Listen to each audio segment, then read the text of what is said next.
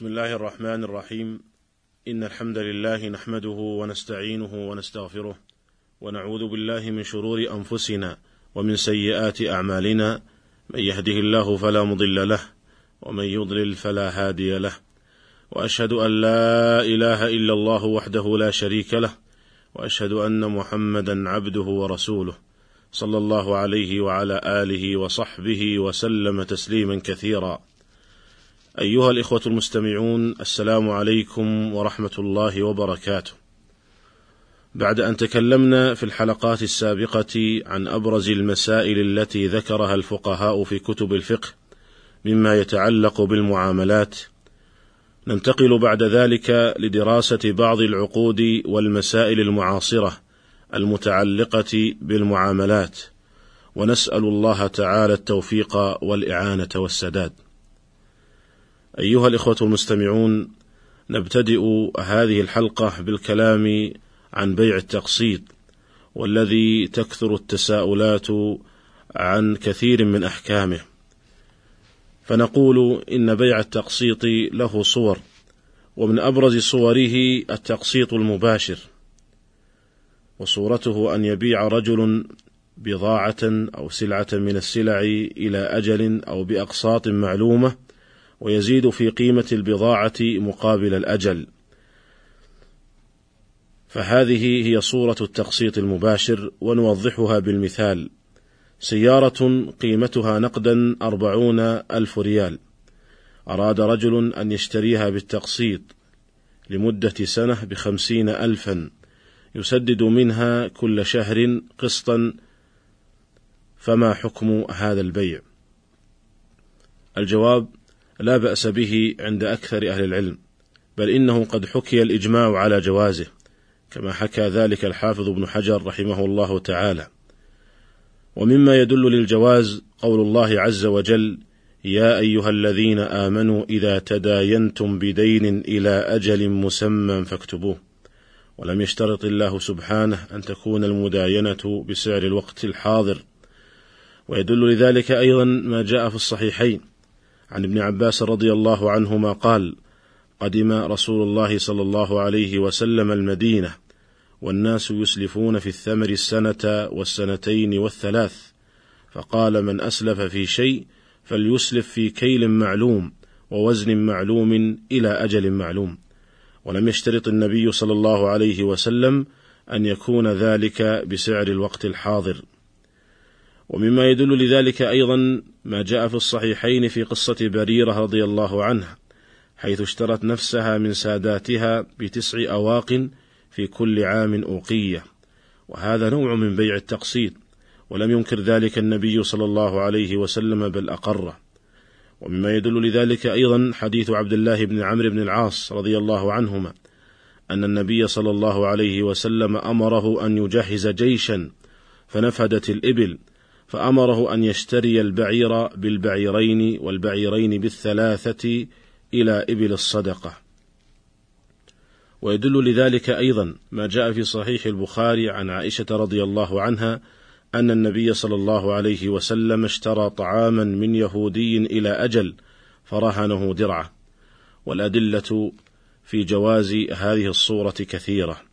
ومن جهة المعنى فإن أمور التجارة لا تستقيم إلا على ذلك، فإن سعر السلعة إذا بيعت نقدا يختلف عن سعرها إذا بيعت بثمن مؤجل، وفي إباحة زيادة قيمة السلعة مقابل الأجل مصلحة لكل من البائع والمشتري، أما البائع فإنه ينتفع بالربح، وأما المشتري فإنه ينتفع بالإمهال والتيسير. ثم إنه ليس كل أحد يستطيع أن يشتري حوائجه نقدا. فلو منعت الزيادة في المداينة لكان في ذلك حرج كبير على كثير من الناس. لا سيما وأن الأصل في باب المعاملات هو الحل والإباحة والشريعة الإسلامية الكاملة قد جاءت بتحصيل المصالح وتكميلها وتعطيل المفاسد وتقليلها.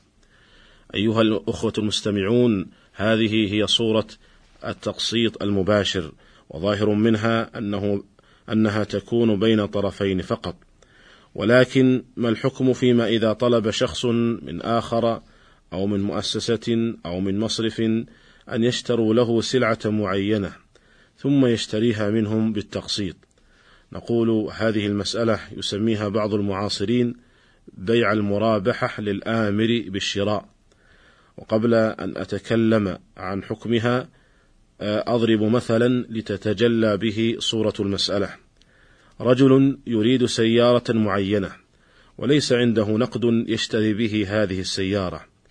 فذهب إلى بنك أو مؤسسة وطلب منهم أن يشتروا له تلك السيارة ثم يشتريها هو منهم بالتقسيط.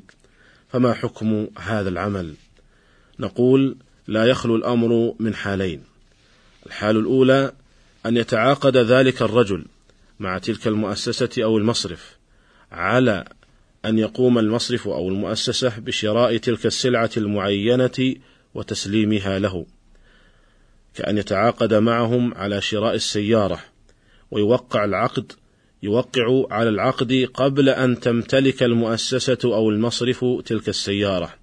فهذا محرم ولا يجوز لأن ذلك المصرف أو تلك المؤسسة قد باع ما لا يملك.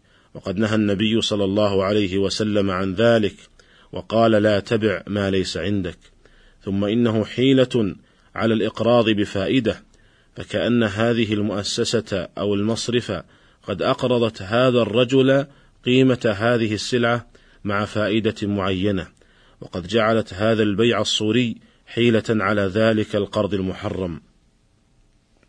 وقد أشار بعض العلماء المتقدمين إلى ذلك فقد قال الحافظ ابن عبد البر رحمه الله إذا طلب رجل من آخر سلعة يبيعها منه نسيئة وهو يعلم أنها ليست عنده ويقول له اشترها من مالكها هذا بعشرة وهي علي باثني عشر إلى أجل كذا فهذا لا يجوز لأن معناه أنه تحيل في بيع دراهم بدراهم أكثر منها إلى أجل بينهما سلعة محللة. انتهى كلامه رحمه الله.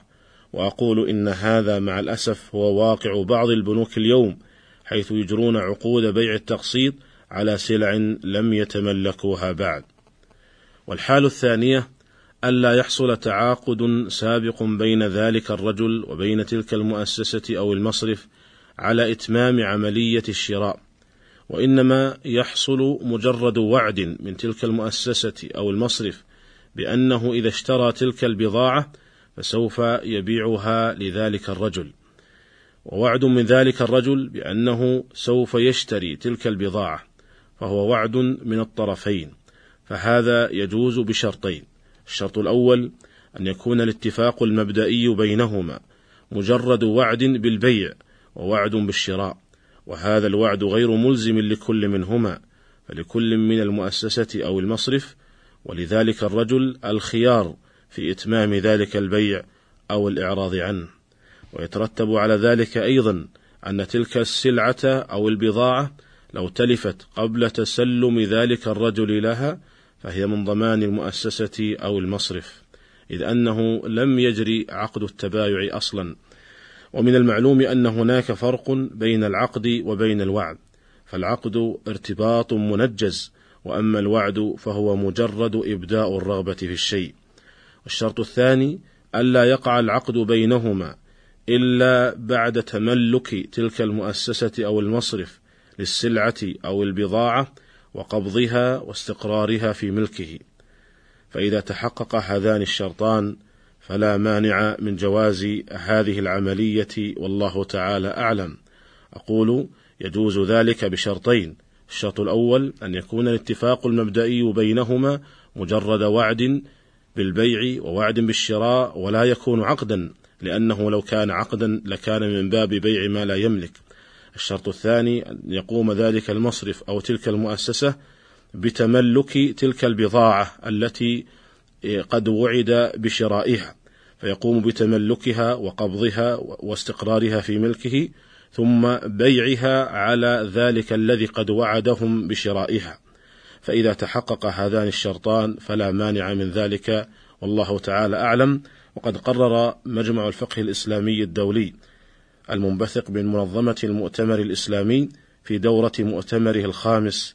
قرر ذلك وجاء في القرار المواعدة وهي التي تصدر من الطرفين تجوز في بيع المرابحة بشرط الخيار للمتواعدين كليهما أو أحدهما فإن لم يكن هناك خيار فإنها لا تجوز لأن المواعدة الملزمة في بيع المرابحة تشبه البيع نفسه حيث يشترط حينئذ أن يكون البائع مالكا للمبيع حتى لا تكون هناك مخالفة لنهي النبي صلى الله عليه وسلم عن بيع الإنسان ما ليس عنده.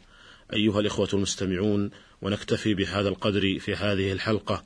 ونلتقي بكم على خير في الحلقة القادمة إن شاء الله تعالى. والسلام عليكم ورحمة الله وبركاته.